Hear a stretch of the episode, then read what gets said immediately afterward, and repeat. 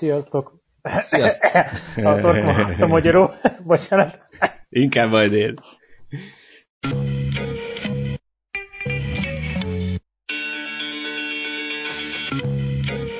Sziasztok, kedves hallgatók! Itt vagyunk ismét a Balfül Podcastban némi kihagyás után, és vendégünk ismét Norbi, aki már szerepelt, szerepelt az SAP-s adásban, szerepelt az IoT-s adásban, és volt még AVS. valami? AVS. AVS. AVS, igen, igen, valóban. Most pedig blockchain témában hívtuk, hívtuk segítségül. Nem tudom, te ha jól tudom, akkor most írtál is valami dolgozatot, vagy valami történt ezzel kapcsolatban így a, a te oldaladon. Erről nem tudom, mondhatsz-e pár szót? Persze, igen. Sziasztok is, én is üdvözlök mindenkit. Most járok egy ilyen MBA képzésre, az Executive MBA for IT, ez a teljes neve, egy ilyen IT-specifikus MBA, és ott a szakdolgozat témának a blockchain-t választottam. Igazából ez, egy ilyen választható téma volt, tehát ez nagyon előre haladott ez az egyetem, és így, ilyen témával is lehet szakdolgozatot írni. És akkor igazából itt, itt kezd, hát igazából már régebb óta érdekel ez az egész blockchain, már 2017-ben is már így szórakoztam ezzel, meg így ilyen, ez a kripto, kriptopénzelés, meg a kriptotősdék, ez mindig, mindig is érdekelt, mindig is egy ilyen, ilyen vadnyugatnak éreztem azt az egészet, hogy igazából egy ilyen senki által nem, nem felügyelt hely, és akkor igazából itt mindenki tényleg, de erre majd igazából később majd kitérünk, hogy milyen, milyen vad dolgok mennek itt a kriptopiacon, meg ezekkel az egész NFT dolgokkal igazából szerintem ez e-, elég érdekes igazából, én tényleg ilyen, ilyen csodálva nézem, hogy, hogy emberek pénzt adnak dolgokért, ilyen NFT-s, ilyen gifekért, meg ahogy ilyen kriptopénzeknek az árfolyama alakul, meg a, a piaci kapitalizációja. Tehát erről is, mert szerintem ez érdekes. Ja, majd lesz szó ezekről az aktuális, aktuális trendekről is, de nem tudom, szerintem kezdjük valami kis bevezetővel, hogy így... Bocs, a mi az a blockchain? Én most így le, le, le, leütöm a labdát, de Norbi, mi az a blockchain? nem, nagyon jó kérdés, Mondi. Igen, 30 másodpercben kell összefoglalnod. Jó, hát igazából a blokklánc egy, egy ilyen közös megegyezéssel, tehát ilyen konszenzus ö, ö, protokollon alapszik, egy ilyen elosztott digitális főkönyvről beszélünk.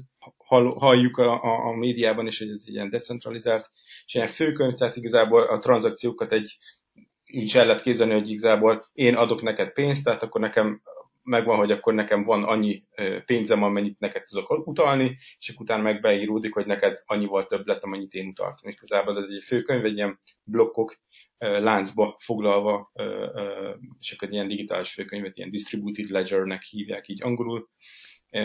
Transzparens, igazából vannak ilyen blokklánc figyelők, ahol lehet nézni a tranzakciókat, az összes részvevő számára látható, és utólag már nem módosítható, ez nagyon fontos, tehát, hogy én utaltam valamit, az, az belekerült ebbe a főkönyvbe, és akkor igazából, hát ha visszabontjuk az egész blokkláncot, addig a tranzakciók akkor így módosítható, de igazából ez, ez nem, nem kivitelezhető a, a való életbe.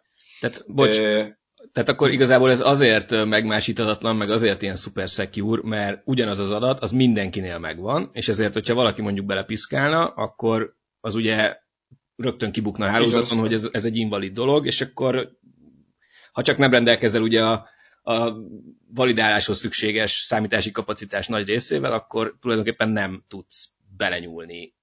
Így van, így van. Így van. Tehát itt, itt ilyen, ugye itt többféle ilyen konszenzus algoritmus van, ilyen proof of work, erről is majd beszéltünk, proof of stake, igazából ez lesz most a, most a jövő, de például a bitcoinnál, hogyha az inkább a közkedvelt, hallottatok, valószínűleg már mindenki hallotta ilyen bányászokról, akik ilyen nagy videókártyákat, több videókártyát egybe rakva, már nem is PC-ket készítenek, hanem igazából egy ilyen rig, rignek szokták hívni, amikor egy több videókártya van, van egy alaplap, processzor, memória persze, az, tehát a számítógépnek az alap dolgai az úgy megvannak, és akkor ilyen, ilyen uh, risereken keresztül, tehát így kivezetve a, a videókártyákat ilyen rigbe pakolják, és akkor itt uh, egy ilyen nagyobb uh, számítási kapacitást lehet elérni. Világos. Uh, uh, mielőtt nagyon belemegyünk az ilyen technikai dolgokba, én elmesélném a kalandomat ezzel az egésszel, ami nem volt olyan régen, én nem vagyok egy nagy ilyen blockchain guru, nagyjából tudom, miről szól ez a történet,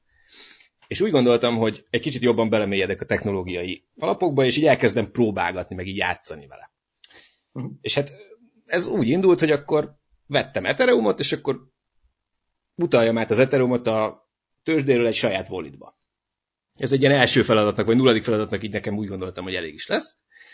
És, és kiderült, hogy már ez sem ilyen egyszerű. Mert ugye be kell állít, vannak ilyen gas ami ugye arról uh-huh. szól, hogy uh, ahhoz, hogy a te tranzakciód jóvá hagyódjon a validátorok által, akik ugye bányászattal megteszik a maguk munkáját, ahhoz ugye nekik szükséges egy bizonyos díj, hiszen ennek a tranzakciónak van egyfajta költsége. És, és ez most az Ethereum hálózaton ilyen brutál magas, és én ezzel, ezzel így most szembesültem, hogy az én, nem is tudom, ilyen 50 dollárom, 50 dollár Ethereum átmozgatása, az így belekerült valami 30 dollárba. Szóval nem volt, nem volt egy jó biznisz, és még ezt hozzá kell tenni, hogy nagyjából harmadjára sikerült, mert amikor megláttam a tranzakciós költséget, akkor én úgy voltam vele, hogy jó, ezt, ezt lejjebb viszem, hogy én nem akarok ezért ennyit fizetni, mert ugye lehet állítani, hogy mennyit, akarsz, mennyit vagy hajlandó fizetni a, a validátoroknak a munkájukért, és így meg nem ment át a tranzakció. Viszont azt a, azt a gas fee azt már le, levonta tőlem a rendszer, tehát hogy tulajdonképpen ilyen így álltam, mint egy ilyen idióta, aki még soha nem találkozott ilyen pénzügyi dolgokkal, és, és úgy éreztem, hogy le vagyok húzva. és, az biztos, és, igen, igen. És azon, azon kezdtem el gondolkozni, hogy, hogy ennek az egész blockchain ökoszisztémának így az ilyen elfogadottságában ez egy mekkora nagy ö, akadály lehet, hogy, hogy egyszerűen ezek a megoldások, ezek így nem felhasználóbarátak. Tehát, hogy, hogy egy, egy olyan figura, aki nem rendelkezik valami hacker múltal legalább, az így, így nem vágja, hogy mi történik. Nem tudja, hogy hogy kell, hogy kell ezeket csinálni, hogy mi van a háttérben. És uh, nem tudom, neked erről van-e véleményed, tehát hogy csak én voltam balfasz, vagy ez tényleg így van, vagy, nem, ez, ez vagy, tényleg így van. Tehát vagy én, hogy, én is igazából mi lenne, ennek, mi lenne ennek a dilemmának a megoldása? Tehát, hogy nem tudom, te mit látsz abban, hogy hogy, hogy, hogy, hogy halad ez a folyamat, hogy ezek a dolgok, ezek így, ö, ugye ahhoz, hogy a blockchain technológia be tudjon ivódni a mindennapjainkba, ahhoz azért ez szükséges lenne, hogy, hogy ne legyenek ilyen problémáink. Igen, igen. Egyébként én is pont így jártam, pont most ismerkedem ezzel az NFT-s világgal, én is így, ez a, van egy ilyen OpenSea nevű oldal, opensea.io, egyébként nyugodtan még így ingyen is rá lehet menni, és így rácsodálkozni dolgokra, és én is akkor így próbáltam, hogy jó, én igazából így hobbiként szeretek így festegetni, tehát ilyen nem vagyok egy profi, de én igazából, és akkor gondoltam, hogy akkor van egy festményem, lefényképezem, felrakom az OpenSea-re, mint NFT, és akkor igazából azt meg lehet venni, és akkor így meglátjuk, hogy mi lesz.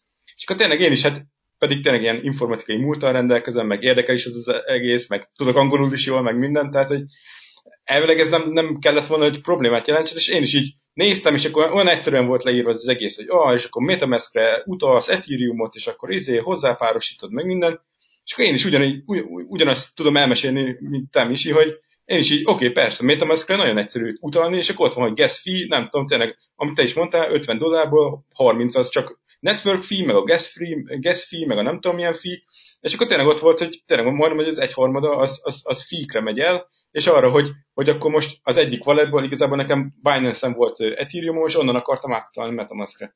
Igazából, tehát már rajta volt egy kriptotős, de már van egy wallet, már volt egy Ethereum wallet, és onnan akartam egy másik walletbe. És, és akkor ott, ott kellett így igazából, pont Bondival beszélgettünk az egyik nap erről, hogy, hogy egy csomót kellett googliznom, hogy akkor ez, ez hogyan lehet valami olcsóban megúszni, és akkor, hogy igazából végén kiderült, hogy akkor a Coinbase-nek a walletjét is hozzá lehet assignolni a, az OpenSea-hez, tehát Coinbase az igazából egy ugyanolyan kriptotőzsde, és akkor nekem Coinbase-en is van ö, ö, ö, Ethereum-om, és akkor úgy egyszerűbb volt, de ott is még voltak fik, csak ott, ott, ott már egy baráti, ott már, ott már csak olyan 10 dollár, tehát még mindig egy ilyen mm. 3000 forintról beszélünk, vagy több mint 3000 forintról, de az már igazából egy olcsónak mondható, és akkor utána elkezdett ez a NFT-s dolog, és akkor igazából mentem tovább. Tehát igazából kigyűjtöttem pár dolgot, tehát az Ethereum egy, egy nagyon jó dolog, meg az okos szerződések nagyon-nagyon okos dolog. Én is tényleg egy, egy ilyen, tényleg én is nagyon szeretem az Ethereumot, meg nagyon jó dolgok vannak mögötte, de ez, ez nem tartható, hogy ennyibe kerüljön egy tranzakció, vagy ennyibe kerüljön az, hogy, hogy te egy pénztárcába, egy virtuális pénztárcába az egyikből a másikba igazából. Tehát értem én, hogy, hogy minerek vannak, meg tehát bányászok, és azoknak a munkát meg kell fizetni, mert hogy megvették drágán a videókártyát, meg nem tudom, de hogy, hogy ez így tartatatlan egy idő után. Tehát, hogy, meg ez a proof of work igazából, a, nem tudom, most így kicsit utána olvastam, és a, a világon az összes bányásznak az energia felhasználása akkora, mint teljes Finnországnak. Mm. Tehát ez, ez így tartatatlan. Egy, egy, egy 5 milliós országról beszélünk, és annyi energiát használ a proof of work, tehát csak azért, hogy, hogy igazából tranzakciókat hagynak jóvá a, a bányászok hatalmas bányákban, mondjuk, vagy, vagy kisebb bányákban. E, e, mondjuk ez, erre, ez, meg, ez, erre meg szokott jönni az az érv, hogy oké, okay, de a mostani bankrendszer is elképesztő mennyiségű áramot fogyaszt, csak azt ugye nem látod, mert azok ott vannak a szerverek a Vizánál, meg a Mastercardnál, meg a Citibanknál, meg a tököm tudja, és ugyanúgy fölveszik a sok tízezer gigawattot, csak ugye el van osztva az egész világon mindenhol, és egy nincs így dedikáltan megmondva, hogy akkor ez, ez ennyi. Tehát, hogy a, az aktuális pénzügyi rendszer is nagyon kevésbé zöld, vagy hogy mondjam szépen. Tehát, ja, teljesen egy... egyetértek egyébként, tényleg mindegyik mellett van előny, meg hát, tehát hogy igazából tényleg ennek a decentralizáltsága az előnye, ugye a bankvilág az egy ilyen kiforrott dolog, tradicionális, mm. centralizált, van mögötte intézmény, márványépületek, meg minden, aminek igazából én hátrányát is látom, mert tényleg egy ilyen nagy kapitalista intézmények vannak mögötte, centralizált nagyon, és igazából nem, nem tudom, néztétek már a bankszámlátokon, hogy milyen kis mikrotranszakciók vannak, hogy van egy kis utalás, akkor pár száz forintocska mm. levonódik itt-ott, csak hát egy ilyen kétmilliós, most nem is nevezek meg bankot, de igazából minden banknál, és mondjuk egy kétmilliós ügyfélbázisnál mindenkinél csak lefonunk 100-200 forintot, akkor azok már elég komoly összegek. És még mindig olcsó, mint a gas fee, ez a baj. De... hogy, le, tehát, hogy a fenében van ez, hogy ennek nem fix ára van? Lesz ennek valaha fix ára? Nekem ez egy nagyon nagy dilemmám ezzel kapcsolatosan, mert ki a csuda akar akkor okosszerződést használni, hogyha ma 30 dollár, holnap 12, holnap után meg 78, azután meg 350, aztán meg 3200. Tehát ez... Hát, Andi, sajnos ez a, ez a volatilitásnak hívják, ez, hogy össze-vissza mozog az, az árfolyam. Igazából így lesznek bitcoin, meg ethereum milliómosok egyik napra a másikra, meg hát igazából tényleg amíg így nem stabilizálódik, de vannak olyan stablecoinok, például a, a amelyik pont a dollárt követi. Téter. Téter, igen, igen, köszi.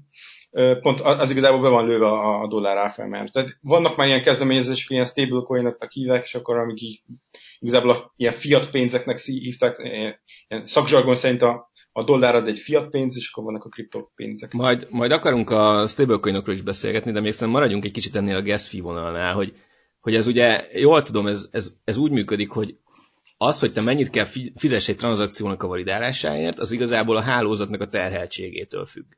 Tehát ez igazából egy igazságos dolog, csak felhasználói oldalról elképesztően frusztráló, hogy te mondjuk nem tudod előre, hogy mekkora költséged lesz egy adott művelet elvégzésével. És ez, ez, a, nagyon, ez a nagyon rossz benne, tehát hogy, hogy az mondjuk egy tök jó megoldás lenne, hogyha ezt így be tudnád fixálni.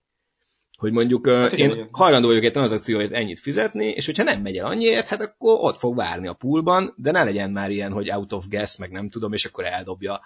Tehát, hogy, hogy nekem vannak az ötleteim, aztán lehet, hogy azt mondod, hogy ennek technikai okai vannak, hogy ez nem így működik. Ja, hát sajnos ilyen szinten nem értek hozzá, hogy az Aha. Ethereumnak hogyan működik ez a gas fee kalkulációja. Most lesz egy ilyen nagy átállás a Ethereum hálózatán, tehát most ez a proof of work, tehát bányászok, meg minden, és akkor átállnak ez a proof of stake-re, tehát hogy az fog számítani, hogy kinek mennyi ethereum van, és akkor ez, ez egy ilyen, hát egy környezetbarátabb is, meg talán én azt olvastam, hogy, hogy ezek a gas fee kalkulációk is valahogyan egy improválva lesznek, tehát egy, egy, egy jobbak lesznek ezek a gas fee kalkulációk. Meglátjuk, nem tudjuk. Nekem ez, ez jövő, jövő fél évre várható kb. Nekem még az előző csak annyi, hogy a, amit a Misi említett, és engem is nagyon frusztrálna ez, hogy nem lehet látni valamelyik az árát, hogy a csudába nincsen még ö, határidős opciós piaca ezeknek a kriptóknak, ami valóban működik, mert akkor egy szolgáltató le tudná azt kötni, hogy mondjuk ö, minden nap, nem tudom, egy Ethereum ö, szállítására leköti előre mondjuk fél évre a történetet, ezt kifizeti dollárban, és onnantól kezdve viszont lehet tudni, hogy a, hogy ő mennyire adja nekem e, azt a lehetőséget, hogy én föltöltsök oda egy szerződést. Tehát értem a, az ötletet mögötte, csak hogy a fenéért nincsenek még ilyenek, mert ezzel lehetne igazából stabilizálni sokkal jobban az árat.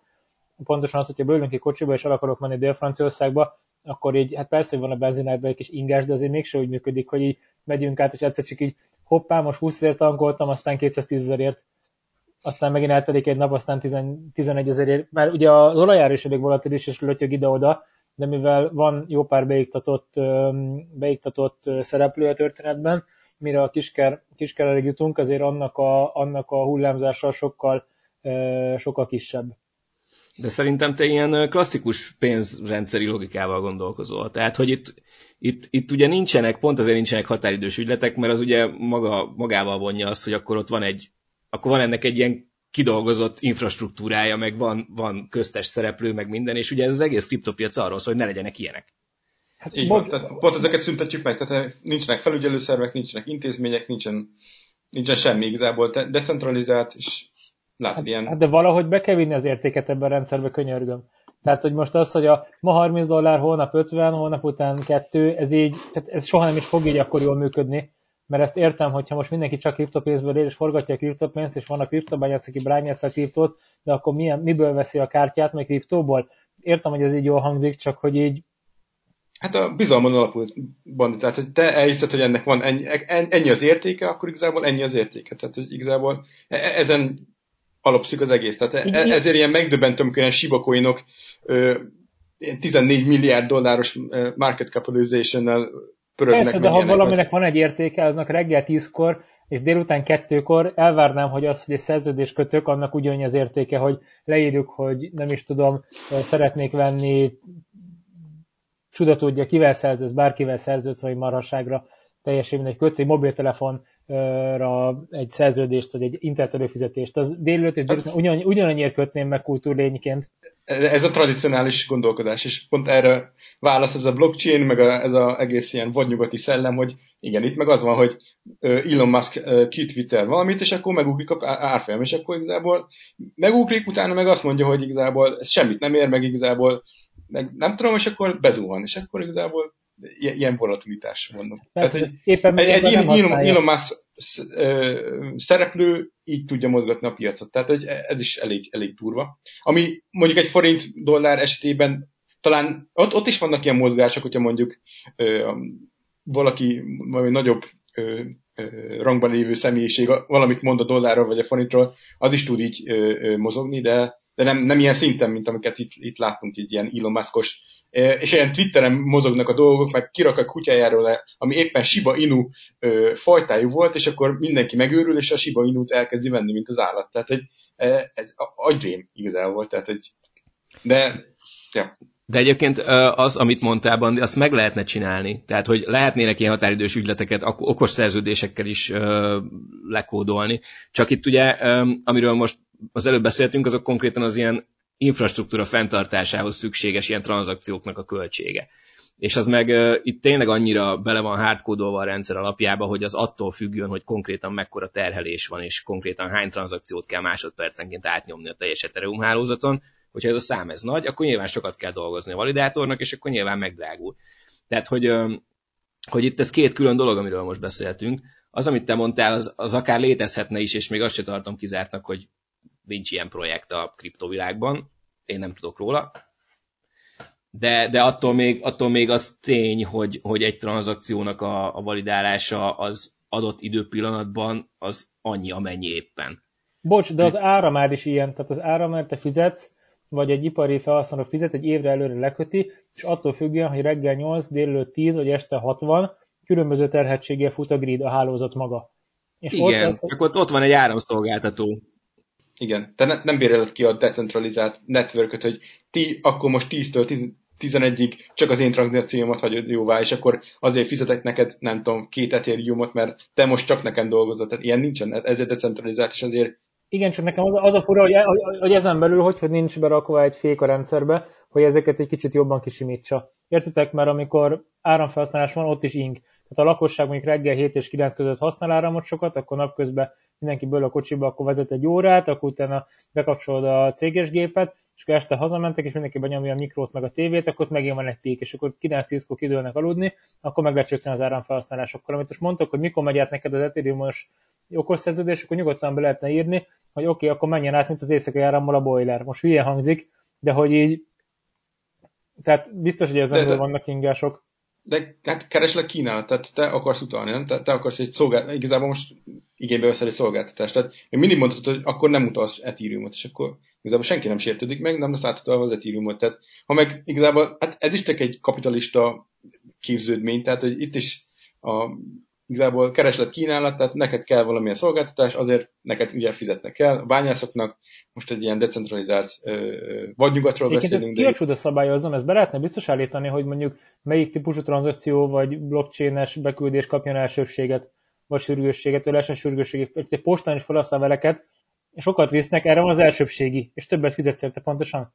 De amit nyugodtan bevállalhatnák, hogy 48 órán lefordul az alap hogyha kevesebbet fizetsz, akkor 72 óra, hogyha azonnal kell, akkor fizes ki az azonnali piaci sürgősségi felárat. De ilyen van egyébként, tehát te megmondhatod felhasználóként, hogy magasabb fit vagy hajlandó fizetni, és akkor előre vesznek. Csak ugye az a, az a része nem tetszik nekem, és azt érzem egy kicsit ilyen uh, ingoványos talajnak, hogy oké, okay, hogyha alacsony fit állítok be, akkor akkor ne dobja el a rendszer, hanem akkor majd valamikor teljesül a távoli. Majd ragyon benne az ajánlati könyvbe, és egyszer kötelező legyen mondjuk 50 napon belül leforgatni, vagy 30 napon belül. Mert így ugye abban értekelt a miner, hogy mindig a legmagasabbra menjen, csak is kizárólag. És akkor megint elveszted a, hogy mondjam, a decentralizált csodás demokratikus jelleget, hogy akinek több van, azok, azok jutnak megint tranzakcióhoz, akiknek kevés, azok meg visszaszorulnak. Na, egyébként erre akartam rákérdezni, hogy ez a proof of stake, ez mennyire lesz igazságos szerintem? Bocs, ez ugye... a proof of stake, meg proof of concept, hogy mi volt a másik, vagy nem concept, de mindegy. Ezt magyarázd el, kérlek ezt, ezt a kettő dolgot, ez micsoda? Tehát három mondatban összefoglalva igazából arról van szó, hogy azt, azt honorálja a rendszer, hogy te beleteszed azt az elektromos áramot, meg azt a kapacitást, amit, azt a számítási kapacitást, amit annak a blokknak a validálása igényel. És ugye minél magasabb számítási kapacitást teszel bele ebbe az egészbe, annál nagyobb valószínűséggel kapod meg te a rewardot. Ezt most jól mondtam, ugye? Igen, igen. És akkor ehhez képest meg a proof of stake az arról szól, ugye, hogy amekkora mennyiségű ilyen coinon te ülsz, annál nagyobb valószínűséggel fog hozzád kerülni a, a, a jutalom? Vagy hogy van ez? Mert én is úgy tudom, hogy ez, ez még igazságtalanabb rendszer lesz, mert itt a nagybánák igazából az lesznek a, megint a nagy halak, és akkor igazából megint talán kicsit visszakanyarodunk így a bankrendszerhez, hogy akkor megint lesznek ilyen nagy proof of stake, tehát lesznek azok a nagy bálnák, akik bevásárolnak Ethereumból, és akkor ők, ők fogják így a, a tranzakciókat így jóvá hagyni, vagy tehát kialakulnak ilyen, ilyen szigetek, ahol így a, a kis ember az nem fog nagyon labdába rúgni. Ö, hát másik szempontból meg így hát környezetkímélőbb, tehát már nem lesznek ezek a nagy bányász bányászfarmok, vagy hát mást fognak bánászni igazából, nem Ethereum-ot. Manapság igazából valaki megnézi, hogy what to mine, van egy ilyen weboldal, és akkor ott beírod, hogy milyen videókártya, de akkor kb. mindig az Ethereum van az első helyen, tehát egy Ethereumot érdemes a bányászni, de van még egy csomó ö, ugyanerre az konszenzus algoritmusra alapuló coin. Hát meg, meglátjuk, mennyire fog működni, hát ez, ez most egy ilyen új időszámítás lesz az Ethereum életében is. Hát vannak már ilyen kisebb coinok, amik e, e szerint működnek, most, most igazából nagyon sokan, akik maguk bányásznak, ők ilyen púlokba tömörülnek, nem? Tehát, hogy igazából az van, hogy, hogy vannak ilyen nagy bányász púlok, és akkor van a sok kis szereplő, és azok összeadják a számítási kapacitásukat egy ilyen nagyba, és akkor ott valószínűleg az lesz, hogy a poolnak lesz stékelve x mennyiségű Ethereum, és ugyanúgy a pool az majd szétszórja a feladatokat a sok kis bányász között. Csak csak ugye a pool azért, mert a poolnak van nagy mennyiségű eterje, nagyobb valószínűséggel fog tudni feladathoz jutni. Vagy most nem tudom, hogy ezt így képzelem. De, de. Tehát azáltal, hogy megmaradnak ezek a poolok, azáltal igazából megmarad a decentralizált jellege is a dolognak, és ugyanígy a kisbányászok is poolokon keresztül fognak tudni érvényesülni. Talán. De most ez egy ilyen ötlet. Lehet, hogy hülyeség. Ja, ja. Hát meglátjuk, amikor majd élőben működik, akkor ja. esetleg csináltunk egy másik műsort, és akkor, vagy ilyen, egy új podcastet, csak a Proof of Stake-re rámenve, és akkor kibeszélhetjük ezt a témát, és akkor én is jobban beleásom magam, most annyira nem, nem tudom és a mélységeket, úgyhogy. Jó van. Ö, na, ha már az Ethereum ilyen rohadt drága, akkor beszéljünk egy kicsit az alternatíváiról, mert most nagyon sok olyan új projekt, vagy kevésbé új, de mostanában feljövőben lévő projekt van, ami ugyanúgy alkalmas ilyen okos szerződések futtatására, mint, a, mint az Ethereum, csak mondjuk valamiben más. Ezekről nem tudom így, mik a legnagyobbak? Tudsz mondani párat? Uh-huh. Ja, hát így, így utána néztem, hogy mi várható, vagy mi, mi lesz igazából a trend, vagy melyikek lesznek a felhypolva így 2022-re, tehát a jövő évre, és akkor igazából ilyen, ez a Hyperledger Fabricet ö, találtam, erről beszélhetünk. A Polkadot, ö, egy ilyen itt, ö, érdekes projekt, ö, a Solana, még érdekesebb projekt, és akkor van még a Cardano. Igazából ezeket találtam így, a, a szakértők ezeket jelölik meg így a Ethereum meg a Bitcoinnak az alternatíva, vagy versenytársaiként igazából. Hogyha... És ezek, ezek miben tudnak többet, vagy miben jobbak? Mik uh-huh. a mhm. főbb ilyen különbségek? Ja, ja, hát igazából ez a Hyperledger Fabric, ez, hát igazából az Ethereum az egy ilyen, ilyen permissionless-nek hívják olyan hálózat, tehát hogy igazából ez egy public blockchain, tehát hogy bárki igazából tud rajta ilyen okos szerződést is ugye futtatni, ugye az is csak egy ilyen kódrészlet, és akkor ö, felmerült az igény, amelyet az Hyperledger igazából így ö, ö, kielégíti ezt, a, ezt az igényt, hogy, hogy ö, ö, ilyen, ilyen nagy vállalatok akarnak ilyen privát hálózatokat, amikor nem az van, hogy, hogy kispista is rajta van a hálózaton, és akkor ott a okos szerződését az futtatgatja, hanem igazából mi van, amikor, amikor tényleg nagy vállalatok ö, ö, beszállnak ebbe a blockchainbe, és akkor csak az ő, ő dolgaikat akarják ott futtatni, és e, erre ad egy ilyen megoldást ez a Hyperledger Fabric. A platformot igazából egy ilyen ipari vállalati felhasználásra hozták létre, és ilyen engedélyköteles. Tehát a, aki létrehozza azt a blockchain ezt a privát blockchain az, az a, az a vállalat határozza meg, hogy igazából ki csatlakozhat hozzá. Tehát, hogy mondjuk egy ilyen beszállítói láncot képzelünk el, tehát, hogy nem tudom, tehát, hogy van egy beszállítója, és akkor ő csatlakozik, és akkor mondjuk, a, hogy honnan jött az áru, és ezeket a, a tranzakciókat egy ilyen blokkláncon vezetik, akkor mondjuk erre egy ilyen nagyon jó ez a privát, hálózat, ami egy ilyen Hyperledger Fabric privát hálózaton tudnak futatni. Itt is vannak ilyen okos szerződések, itt nem smart contractnek hívják, hanem chain codes-nek, de igazából hasonló elven működik, mint, a, mint az Ethereumnál igazából itt az előnyei, ugye amit már említettem, hogy, hogy igazából itt a, egy ilyen privát blockchainről beszélünk, tehát hogy, hogy akkor itt a ilyen érzékeny információkat, meg itt a privacy, ez egy ilyen nagy, nagy hangsúlyt kap. Jól skálázható igazából, és lehetővé teszi, hogy az egyértelmű személy kezelő rendszerek felállítását is, és igazából hátrányai, hogy nem túl transzparens, és igazából kevés use case van rá. Tehát ez a Hyperledger, ez még egy, egy kicsit ilyen gyerekcipőbe jár. Habár igazából utána néztem, és ezt a platformot már így a, a Hewlett Packardtól kezdve Amazon, Visa, Walmart, már több, több ilyen nagy, nagy cég is használja így a saját berkein belül igazából, ahol ilyen blokkláncos dolgokon dolgoznak. Wow. Tehát ilyen beszállító, például Walmart gondolom ott a, a, az ilyen beszállítói dolgokat intéz így blokkláncon ezen a Hyperledger fabriken. És a többiek, amiket említettél, ilyen Polkadot? Ja, ja, Polkadot, hát az is egy ilyen uh, ígéretes blokklánc platform, abban én is vettem, én is Polkadot uh, kripto pénztulajdonos vagyok, uh, mert igazából nagy, nagy uh, szerintem egy, tényleg egy ígéretesnek hangzó projekt, Gavin Wood csinált ezt a blokkláncot, ő az Ethereum-nak az egyik társ, társ alapítója. Tehát itt Bandi lehet, hogy választ kapunk a Polkadot projekt kapcsán a, a Ethereum-nak a, a gyenge pontjaira, hiszen ő az Ethereum egyik társalapítója volt, tehát ő elég jól ismeri az Ethereum-ot, és akkor ezzel a Polkadot projekttel szerintem megpróbálja azokat a, a, a hátrányait az Ethereum-nak kicsit így kiküszöbölni.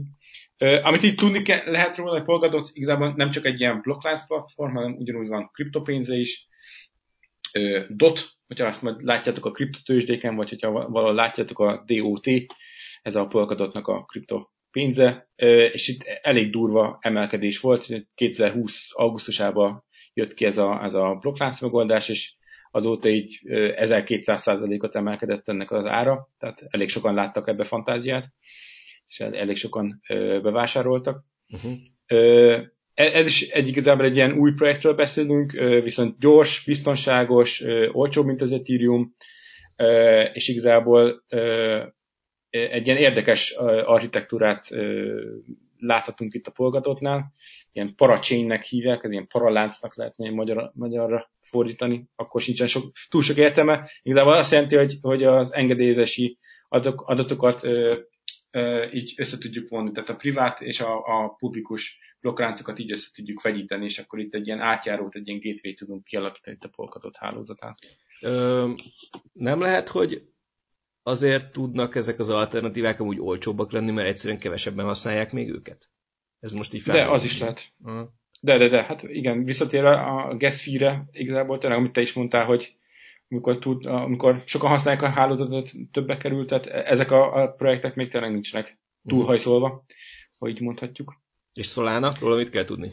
Solana, igen, igen, ez is egy ilyen, ö, ö, ilyen ez, ez egy ilyen DeFi ö, ö, megoldásokban a, a, a blokkokat, blokkok számát tekintve a legnagyobb projekt, ez a DeFi, ez a Decentralized Finance, ez is most egy ilyen hype, ez 2020-ban kezdődött, ez a, ez a NFT előtti hype, ez a, ez a DeFi, Decentralized decentralizált finanszírozás, és ez is ilyen blokklánc alapra épül, és igazából ilyen, ilyen pénzügyi megoldásokat tudunk blokkláncra építve, úgyhogy nem támaszkodik központi pénzügyi közvetítőkre, ilyen broker cégekre, tőzsdékre, okos szerződéseket írjuk le a, a, a a tranzakciókat, vagy a, a, uh-huh. a tehát hogyha valamilyen ö, ö, pénzügyi tranzakció ö, van, é, és hát a legelterjedtebb, tehát a legtöbbet ezt az Ethereumot használja alapul, az ilyen DeFi megoldások, de most itt a Solana kezd feljönni, és igazából most itt, amit mondtam, hogy, hogy a, a blokkok számát tekintve a, ebben a Decentralized Finance témakörben a Solana a legjobb.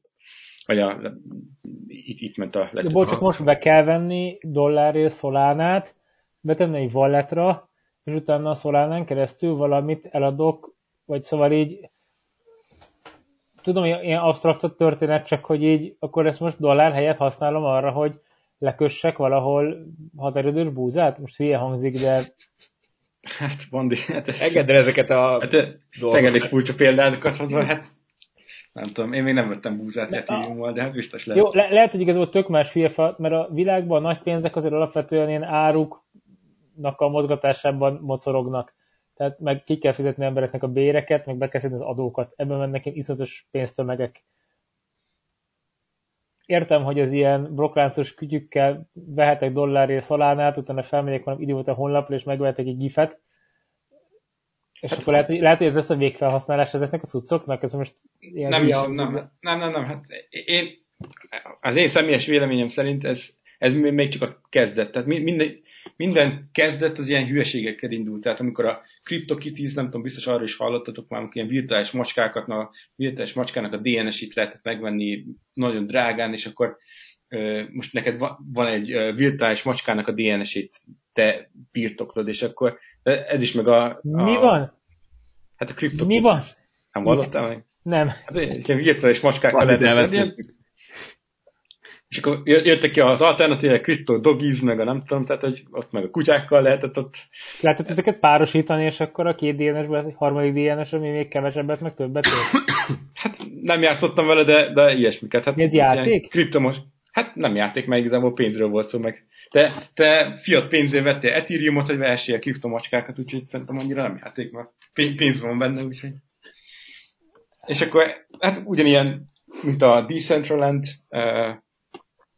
az is egy ilyen, arról szól, hogy te igazából a, a, mondjuk meg tudod venni pénzért Budapestet virtuálisan. És akkor tiéd Budapest mondjuk. És ennek is van virtuális pénze, a Decentralandnek, és akkor azzal is ott lehet tőzsdén ott játszani. Leütöd a parlamentet, és akkor most valami másik gyökér meg ad érte neked 10 forintnyi bigyót, hogy legyen a parlament? Nem tudom, ez már nekem is sok volt, én is csak olvastam róla, nem, nem, nem próbáltam ki, de, de most már lehet, hogy kipróbálom igazából. Hát én ilyeneket olvastam róla. Hogy... Veszel egy jó panorámás telket, ahol nem lehet kivenni, de papíron... Hát nem, de hogyha ezt tovább gondolod, akkor ez most lehet, hogy butaságnak hangzik, de hogy ezt az. igazából... Jó, oké, ez, ez az, de ha... Jó, de, de ha ezt egy kicsit tovább gondolod, akkor ez lehet, hogy például az ingatlan.com-nak a 2.0-ája. Amikor már okos szerződésekkel, és akkor föld területet tudsz venni úgy, hogy van egy honlap, meg van hirdetve egy föld, akkor egy okos szerződésen alapuló kriptopénzzel tudsz venni mondjuk földet, házat, akármit. Tehát akkor meg már igazából mondhatjuk, hogy talán még van is benne valami ötlet ebbe a Ja, értem, lenne, tehát hogy lenne, tehát, lenne értelme esetleg. Hát ez az én véleményem, hogy ezt tovább lehetne vinni, és akkor visszatérve a te kérdésedre, hogy, hogy, hogy ez a blockchain, ez most tényleg csak ilyen hülyeségekről szól, és akkor hát az elején mindenki hát így indul az egész, hogy, hogy, hogy hát játszanak az emberek, hogy mit is tud ez az egész technológia, és akkor utána így, így kiforja magát, és akkor jönnek az értelmes dolgok.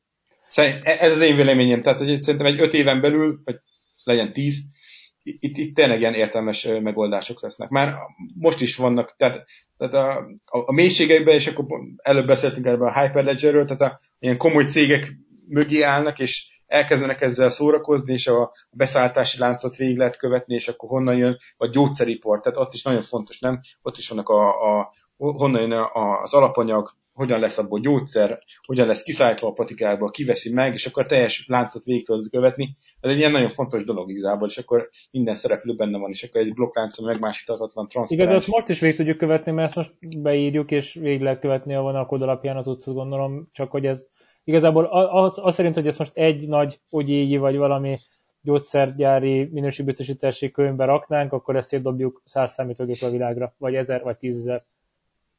Hát igen, de ugye hát sokkal biztonságosabb megoldás. Így van. Tehát a decentralizált az egy, ez egy alapvetőleg egy, alapvetően egy jó megoldás. Tehát egy, nem egy helyen, tehát ez a single point of failure, tehát egy, igazából egy helyen tartasz mindent, és az elszáll, akkor elszáll. Tehát, igen, de a decentralizáltan nincs meg mindenhol minden, nem? Tehát ott, ott meg megvan de, az a kis a Hát, nem, minden, nem, nem. hát miért a, Mindenkinek ugyanaz a verzió főkönyve van. Hát a bitcoinnál hát a... mindenkinek le van töltve egy főkönyv? És hogyha ez nagyon nagy lesz, mert iszonyatosan sok... Ez nagyon nagy. Ez, ez, ez nagyon, nagy. nagyon nagy. Ez a, er, erről szól, hogy ez már nagyon nagy. Hát ha szeretnél egy bitcoin nódot futtatni, akkor valami nem tudom hány, nem tudom hány gigabájtot le kell, hogy töltsél. Na, erre gondolok. Hát és ez egyre több lesz, akkor ez nagyon... Hát ez egyre több lesz, igen. Hát Bandi, de gondolj arra, hogy most, mit tudom én, 10 évvel ezelőtt egy 40 gigabájtos merevlemezzel vígan el voltál, most meg a 2 terabájtost veszed meg, mert nincs kisebb. Tehát, ja, hogy... persze, ez Oké, okay, hogy ez a Moore törvény, vagy milyen csoda? Azt hiszem az ja, ja, 18 mondta, így megduplázódik. Stimmt, de hogy így, hát ez akkor is tökre aggasztó, hogy gyártunk, gyártunk, gyártunk, azért egy hát lehet, értem, hogy technológiában fogunk tudni jobb merevlemezeket gyártani, de szerintem az anyag fog elfogyni alól vagy a gyártókapacitás, tehát mint a videókártyák. Hát ezen a hídon majd akkor menjünk át. Ja, szerintem ez egyelőre még nem probléma. Tehát egyelőre még nem látom azt, hogy elfogynánk tárhelyből. De basszus, ez tényleg így van, hogy akkor én azt hittem, hogy csak a részeit tárolják el ezek a blokkláncok. Egyébként nem, igen, én, van én olyan nem tudtam, is. hogy mindenhol minden megvan. Van olyan is, van, van azt hiszem, hogy a... Mert ez iszonyatos pazarlásnak is érzem, hogy egyszerre százer helyen tartom az alatt De várjál. Hát elég lenne száz helyen is tartani. Tehát úgy van, azt hiszem, azt hiszem a bitcoinos uh, láncon, de majd Norbi mondja, hogyha hülyeséget mondok, vagy lehet, hogy egy másik láncon olvastam ezt, hogy hogy van ilyen, hogy full node, meg van ilyen, hogy light node. És hogyha te full node-ot futtatsz, akkor igenis nálad megvan a teljes főkönyv Hogyha meg csak Light Node-ot futtatsz, akkor meg az van, hogy a, mit tudom én, legutolsó tranzakciók azok megvannak, de hmm. a, a maradék része az meg csak, csak lehesselve van meg, vagy van valami, valahogy be van tömörítve, vagy valami van vele csinálva, hogy, hogy az ne foglaljon annyit. És akkor igazából te eldöntheted, hogy te, te ilyen, ilyen nagyon, nagyon extrém user vagy, és akkor igenis odaadod neki a két terás vinyót, hogy használjad, vagy, vagy, vagy ezzel nem akarsz élni ezzel a lehetőséggel, és akkor is teljes jogú felhasználó vagy, csak akkor nem töltöd le az egész uh, láncot. Uh-huh. Ja, én is így tudom. Tehát vannak én erre módszerek. Ez akkor tökre mint a torrentezés? Mert torrentezni ezért sok hallgatónk biztosan torrentezett az elmúlt tíz évben. Hát ez a peer-to-peer hálózat igazából, tehát hasonló elveken alapszik. Mert a torrentezésnél is, is sok ember föltölti ezt a filmet, zenét, hogy megvan az ő számítógépén, uh-huh. és ez a torrent fájl igazából csak ezt tárolja, hogy így lám, lám, lám, még 13.723 embernél megvan az új, nem tudom milyen film, aktuális kassza siker, és akkor azt elkezdett tölteni, akkor így mindenkitől ilyen kis részekbe, pici kilobájtokat be, behajgál a sávszélen. Ja, ebből a szempontból ugyanolyan ez a része. Uh-huh. Ja, ja. Na, a torrentnek van értelme. Annak látom az értelmét. Egyébként, ami teljesen más gondolat, de attól nem tartunk, hogy a kvantum számítógépek megjelenésével ez az egész így bedőr a fenébe, mert összes megtörhetővé válik? De. Mert ugye hogy nagyon bonyolult számításokat végzünk, a hash algoritmus, meg ilyesmi, meg ezek a titkosítások is általában ilyen primszám felbontások, hogy ezeknek valamilyen számításán alapulnak algoritmusok, amit nagyon sokáig tartanak kiszámolni. Mondtad, hogy lesz kvantumbit, és fajnosan üt, akkor ezekkel így be, ahogy mondták valahol szépen, hogy bekiabál a tömegbe, mindenki visszakiabál, és így ki lehet belőle hallani, hogy mi a válasz. ezekből a szuper pozíciókból, majd egyszer tartunk egy kvantumos adást, és valakit meghívunk, aki ezt el tudja szépen mesélni, de hogy így, akkor igazából az egész megbukik, nem?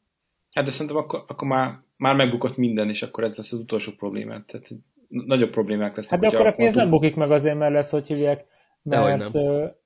Dehogy nem, hát az összes banki, meg minden IT titkosítás ezen az elven működik. Ja. Tehát, hogy gyakorlatilag minden tönkre fog menni, vagy minden... Nem, nem, hát a nyomtatott cash nálam van.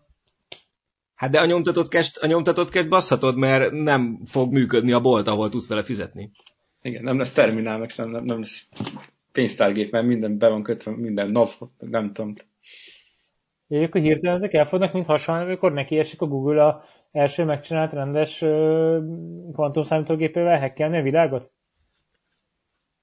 Hát, hát uh... nem járunk ott, meg még szerintem elég gyerekcipő van ez az egész kvantumkomputer dolog, de, de hát addigra meg szerintem ki fognak jönni olyan algoritmusokkal, amik kvantumgép állóak, vagy nem tudom. Igen, mert a, mert a kvantumosat, az kvantumossal kell titkosítani, azt hiszem ez rá trükk. Tehát azon adattárolni tárolni nem érdemes, ha jól tudom, hogy adatot nem érdemes ilyen kvantumbiten tárolni, de viszont titkosítani, meg másfajta klasszikus titkosításokat törni, meg nagyon jó. Hát, pont ez egy másik téma, de ezt szerintem érdekesen. Jó, hát akkor ezen nem aggódunk a blokk, blokkláncokkal kapcsolatosan. Hát én egyelőre nem aggódok, de... de egy jogos a felvetés, csak nem tudom, ja, ja, sem. Mert itt tök jó, hogy egy csomó energiáért építünk ilyen hálózatokat, amire mondjuk a decentralizált, milyen nagyon fasz a decentralizált, de amitől félni kéne, arra meg pont, hogy nem készít fel. Mert nekem mm. igazából tök mindegy, hogy egy Mastercard Dublinban, Budapesten és Madridban tárolja három darab rohadt nagy szerveren az adatot, vagy pedig ö, 15 ezer informatikus hallgató összelő turtutól Szicíliáig valamit, és ott van egy decentralizált hálózat. Nekem igaz, tök mindegy, hogy melyiken keresztül megy mondjuk a, a, mondjuk valami jó új generációs bankot, mi ez a Revolut, vagy bármi hasonló, ezen keresztül menne. Felhasználóként tök mindegy. A lényeg az, hogy legyen stabil és kiszámítható. Jó, hát így ennyi. Oké, okay, ugorjunk tovább az őrületek irányába, mert abból még azért bőven van NFT. Ja, NFT. Uh, Non-fungible token, ennek a rövidítése. Már nem értem, hogy mi ez. Hát van, akkor. Hát uh, igazából az NFT-k azok, uh, hát megint így definíció szerint ez egy ilyen digitális eszköz kell elképzelni, amelyek igazából ugyanúgy a blokkláncon lesznek így nyilvántartásba véve, tehát megint a, ugye a blokklánc mögött lévő ilyen nyilvános főkönyvben benne van, hogy ez, ez az NFT, ez a digitális eszköz, ez, ez a tiéd. De ez egy zálogjegy igazából, vagy mint egy kötvény, nem? Amit így pörgetünk egymás között, hogy én egyszer beszaradok egy zaciba, idézőjebbe, kiállítom a te festményedről az NFT-t, legyártjuk a fizetünkért Ethereumot, fölkerülsz a hálózatra, és onnantól kezdve a te fizikai festményedhez tartozó digitális iker zálogjegyet, ami a, annak az NFT-je, azt onnantól kezdve így el tudom másodnak adogatni és akkor az az állagjegy reprezentál egy festményt, vagy egy hajót, vagy egy gifet, vagy egy bármit. Erre így érdemes tekinteni, igaz? Misi, erősíts meg, hogyha jól értem, és táfolydnak a rosszul. Hát ö, én sokkal általánosabban mondanám ezt. Tehát, hogy, hogy, hogy az NFT az egy, az egy olyan token, ami egyedi. Tehát, hogy nem olyan, mint a Bitcoin vagy az Ethereum, aminek igazából nem az a szerepe, hogy van egy darab pont a hálózaton, ami egyértelműen azonosítható, hanem egy bitcoin az pont ugyanolyan, mint egy másik, tehát ezek, ezek egymással kicserélhetőek, meg, meg stb. Csak az értékük a lényeg, mert csak az értékük van ö, beírva a főkönyvbe, míg az NFT esetében ugye pont az a lényeg, hogy az egy egyedi cím, és az igazából tartalmazhat bármit, tehát az reprezentálhat bármilyen értéket, ez teljesen lényegtelen. A lényeg az, hogy egyednek kell lennie, és mindig visszakövethetőnek és azonosíthatónak. Ennyi a lényeg. Most, hogy az mit reprezentál, az bárkinek a képzeletére van bízva. Hát igen, igen, itt, itt tényleg ilyen, ilyen vad dolgok is vannak, mint például Jack Dorsey, a Twitternek a alapítója, például az első tweetjét, amit a Twitteren kiírt, 2,9 millió dollárért adták el, adta el. Itt is felmerül, hogy egy, De felmerül bo- bo- bennem bo- ezek... Most nem a tweetjét adta, a tweetjéből készült a NFT-t, igaz? Hát, igen, jó, Vagy ez valami, mert igazából... Nem, nem, nem, azt, azt, azt. Mert, mert, mert, mert itt általában nem magát a cuccot adod el, hanem ezért, mond, ezért próbáltam az állójegyes példát hozni, hogy igazából itt egy ilyen ráutaló tokened, eszközöd, zálogjegyed valamit van, ami mutat egy vagy digitális, vagy valós világbeli tárgyra. És okay, azt, a, azt a token cserélgetjük igazából egymás között, amikor ezeket adjuk veszük. Oké, de valakinek miért ért meg 2,9 millió dollárt, hogy van egy ilyen dolga? Mert, mert imbecil, de nyugodt, egyébként támogatom, hogy legyenek ilyenek. Hát, jaj, jaj, meg, meg igazából volt, volt, még egy dolog, amit így olvastam, hogy, hogy egy ilyen blokklánccal foglalkozó cég megvásárolt 95 ezer dollárért egy Banksy műalkotást, valószínűleg hallottatok a Banksyről, ö, majd ilyen élő adásban a Twitteren így, így elégették azt a, a, a fizikai, tehát a, a festményt, majd elkezdték csinálni hozzá a, a csapatot mögötte, ott akkor elkezdte rögtön csinálni az NFT-t, tehát a virtuális eszközi alakítást. Nekem mesélj már ennek a folyamatáról. Tehát, hogy ez hogy működik, hogy én akarok csinálni egy NFT-t, akkor nekem mit kell csinálni? Ja, ja. tehát igazából a NFT, tehát pont, pont tegnap csináltam egy ilyen NFT-t, így az OpenSea, azt tudom így elmesélni azt a élményeimet. Ö, tehát ö, nagyon egyszerű a felület, igazából felmentek, akkor igazából első lépés az, hogy így egy, egy Ethereum walletet kell hozzá párosítani valahogy, ez lehet ilyen Metamask, vagy Coinbase wallet, van még egy csomó lehetőség igazából. Ezt a Coinbase walletet párosítottam össze, nekem ott volt az Ethereumom, és akkor utána mehet is a buli, egy ilyen nagyon egyszerű formot képzeljétek el, ott van egy ilyen kb. ilyen tallózás menüpont, hogy akkor válasz ki, hogy akkor most mit akarsz feltölteni, GIF, JPG, PNG, videó, MP4, MP3, akármi feltöltöd, azt neki nevet, leírást, hogy miről is szól ez, ilyen, ez az egész, és utána megy tovább, hogy akkor mintálni kell ezt az NFT-nek a folyamat, amikor ez ilyen virtuális, ilyen digitális eszköz képződik, ilyen okoszerződéssel való leírás, és akkor ott volt, hogy, hogy két hálózat közül lehetett választani, a Polygon, meg az Ethereum. Én ezt a Polygont választottam, oda volt írva, hogy gas free, ami akkor én is csodálkoztam, de igazából tényleg nem volt le semmit az Ethereum számlámról. És e, e, egyébként ez a Polygon is az Ethereum hálózatát használja, de mégsem használ gas, de nincsenek ilyen gas free. Hát ez még egy ilyen új, új gondolom egy ilyen új projekt. Na mindegy, azt használtam igazából. De várjál, bocs, bocs, még tovább megyünk. Azt nem tudod, hogy hogyha az Ethereum-ot választottad volna, akkor nagyjából mennyit kell fizetned? Csak kíváncsiságból. Hát nem mertem kiválasztani, mert előtte a Metamaskra akartam utalni, és ott 20 dollár lett volna, csak az, hogy átadok 30 dollárnyi ethereum Aha, okay. tehát, Jó. Én ilyen 10-20 dollárokra gondolok, tehát így tehát, vastagon fogad ceruza. És akkor igazából nagyon egyszerű, és akkor amikor kész van ez a mintelés, akkor igazából meg kell adni, hogy akkor hány ethereum akarsz azért az NFT-ért. És akkor nem tudom, beírtam, hogy 0,2, ami nem tudom, 800 ezer forint, Na, megfelelő, mondom, valaki ennyire megveszi, hát utána kicsit körülnéztem az OpenSea igazából, ilyen Twitter GIF, de úgyhogy igazából egy ilyen, nem tudom, tényleg egy ilyen full amatőr GIF, és uh, ilyen, tényleg ilyen, ilyen milliós nagyságrendű forintnak megfelelő ethereumokért így veszik az emberek. Én nem tudom, ez a pénzmosás új formája, vagy, vagy én tényleg ezt nem, nem, nem, nem tudom tenni egyszerűen, hogy emberek mit, mit kezdenek vele, vagy így tehát, nem, nem is tudod kirakni, mert egy festmény, meg régi világban a festményt így megvetted, kiraktad otthon, és akkor így csodáltad, hogy akkor ez milyen szép ez a Mona Lisa, nem tudom. Ö, mondjuk a Mona Lisa-t elég nehezen veszed meg, de hogy annak a Mindennek a, van ára. Kopiá, ja, mindennek van ára. De hogy igazából egy ilyen gif mi, mi, mi otthon csak így üldögélsz, és így megnyitod néha, hogy hú, hát ez a Twitter GIF, ez, ez most nagyon jó. Hát.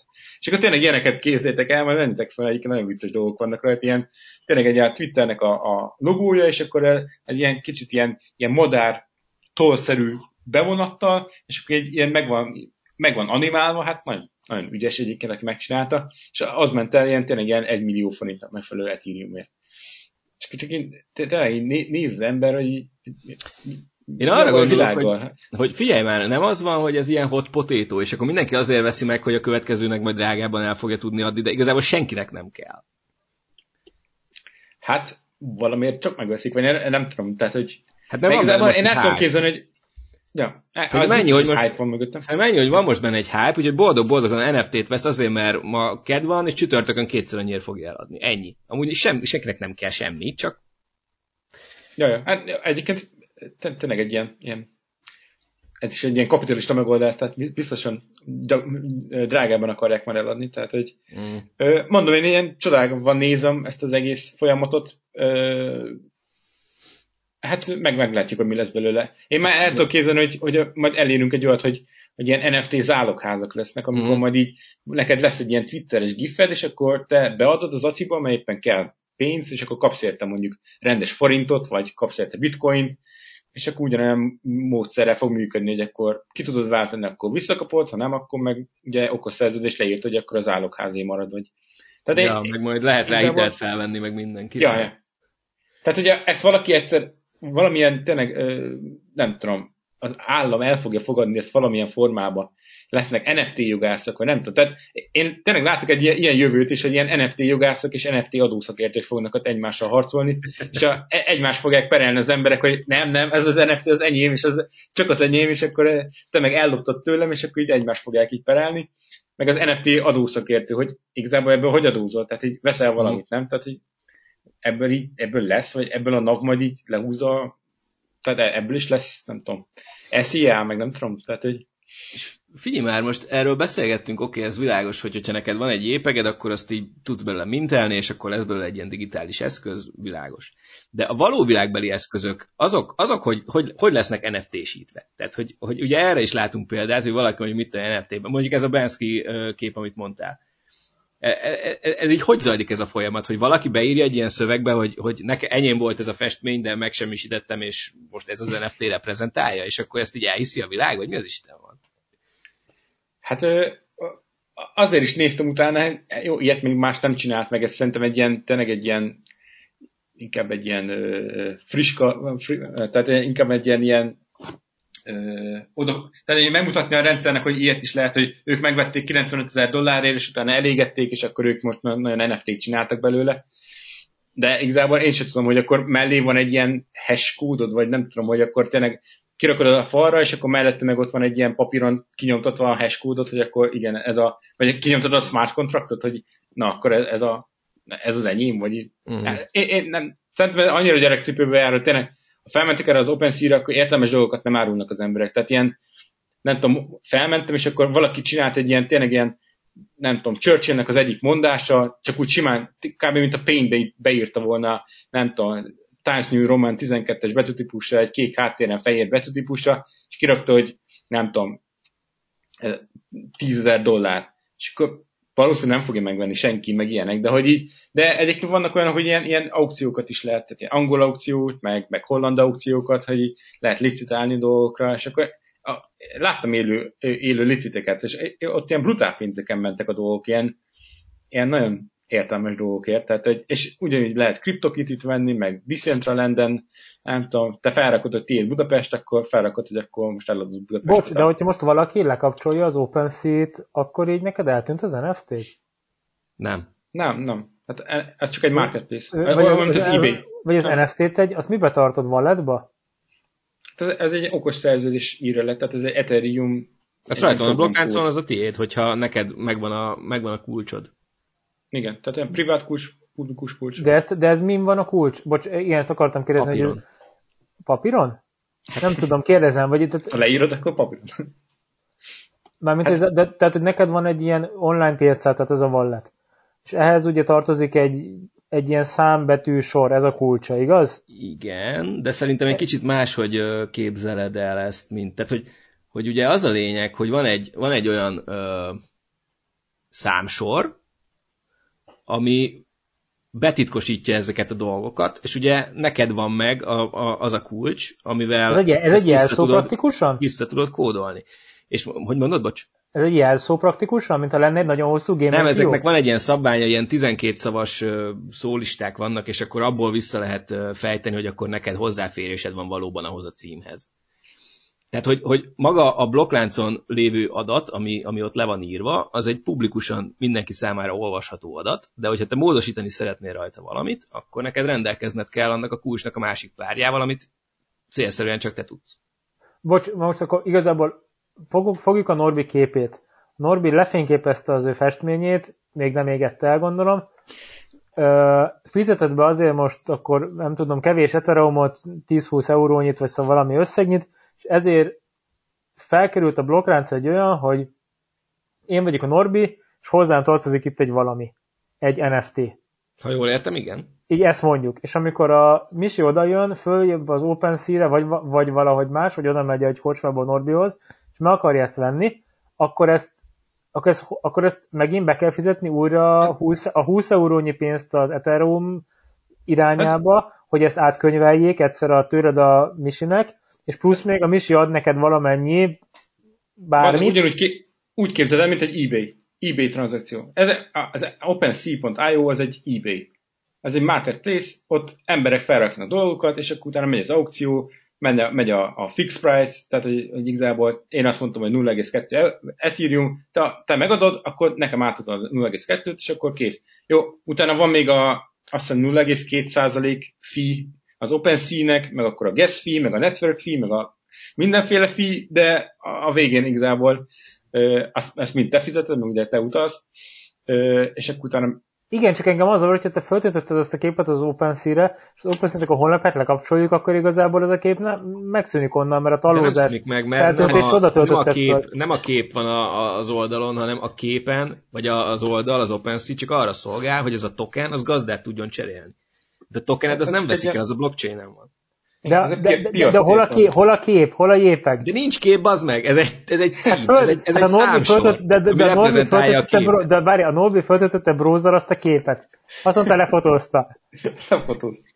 Nálam van a kép, nem? Hát a fizikai, de a fényképe az nem. Én azt hittem, hogy a fényképet adod el, hogy az is megy, ez nem megy? Ezek szerint? Mi, minden megy. Hát, amit megvesznek az emberek, az megy. Hát. Miért a gif, az mi?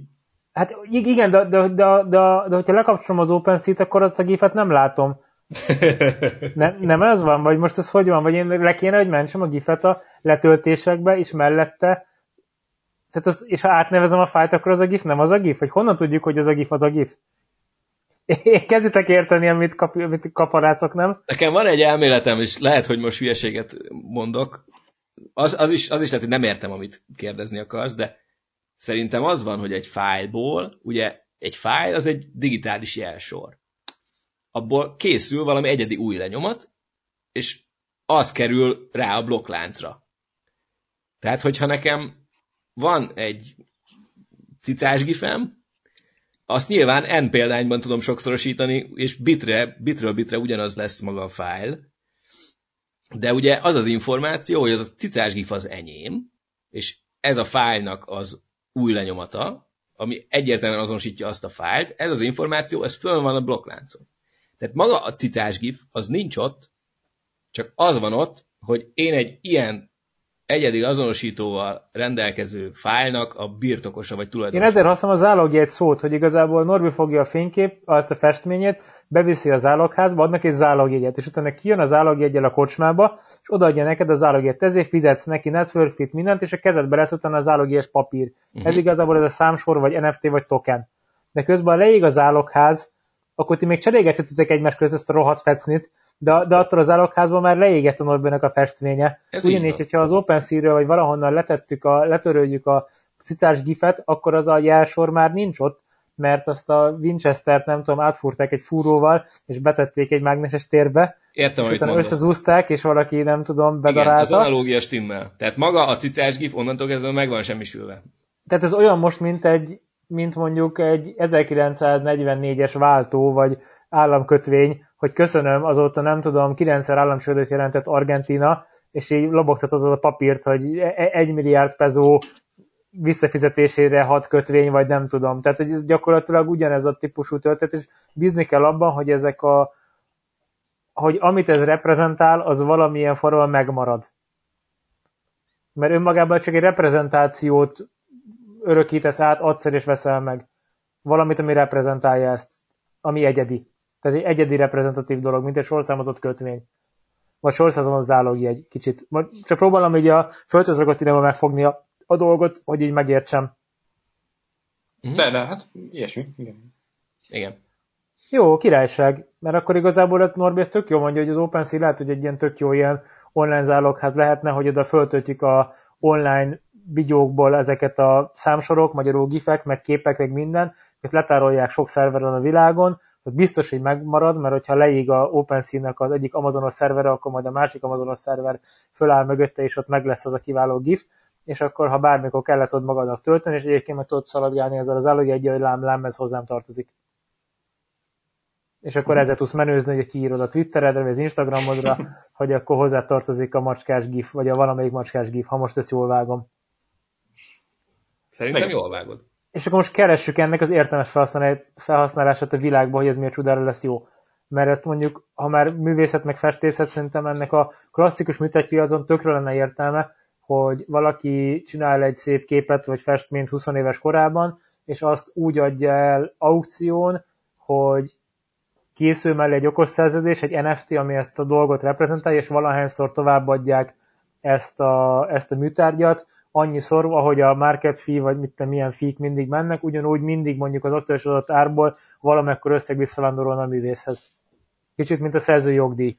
De van ilyen is, azt Igen, tehát szerintem ennek művészeti piacon szuper értelme lenne. Ja, hát egyébként arra, arra is szánták, csak igazából utána jöttek a kriptokitik. Ja, csak utána elkorcsosult. Ja, igen. Hát nem, nem elkorcsosult, hát kereslet kínálat, tehát hogy valaki megveszi, akkor miért árulnák a kriptokitiket, meg a Twitter Egyébként itt nekem nagyon nagy kérdés, és szerintem ti sem fogjátok erre tudni a választ, de hogy így ki a franc autentikája azt, hogy valami film van és eredeti. Mert ezt igazából, tehát hogyha fogsz egy festményt, beviszed, a, beviszed az állokázba, és azt mondják, hogy Rembrandt, akkor azt oda, odaáll 5-10 felkent szakértő körül, elfogadjuk, hogy igen, ő megmondja, hogy ezt egy Rembrandt. Attól kezdve, hogy én föltöltöm az OpenSea-re az egyik gifet, a Misi meg a másik gifet, sőt ugyanazt még egyszer, vagy csak egyetlen egy bitet megváltoztat benne, és a egyik sarokban az egyik pixel 255 helyett 256-os értéket vesz fel, akkor fizikailag, hogy mondjam, matematikai kettőképpen nem ugyanaz, ugyannak látszik, mind a kettőben NFT-t csinálni. Mi a franc határozza meg, hogy ez az, az eredeti? És ha én fél múlva csinálok egy ugyanölt még egyszer, szóval ezt gondolom a, a lánc, ebből készül egy hash kód, amit utána beviszünk, és kap róla egy tokent, igazából kiállítom egy sorozatnyi dologról, mindikről csinálok, ugyanolyanokról csinálok egy csomó egyedi azonosítót.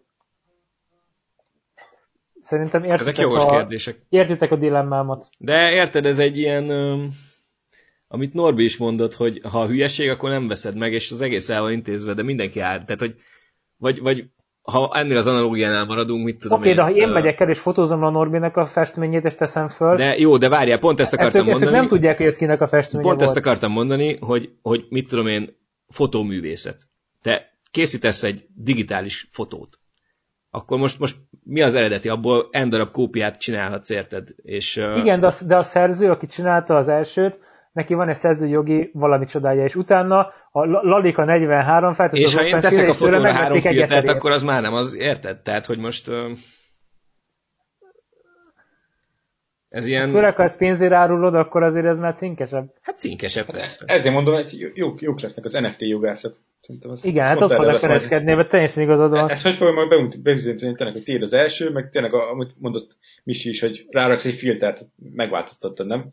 Igen. Igazából már az már nem ugyanaz lett. Igen, hát most kimondja meg, hogy hol van az a határja. Nem.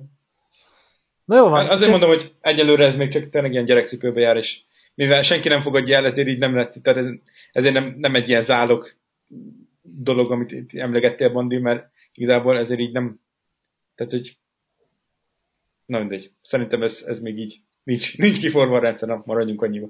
Hát figyelj, a ószeresed vihetsz be dolgokat, aztán nem veszik meg, vagy nem ér semmit. De igen.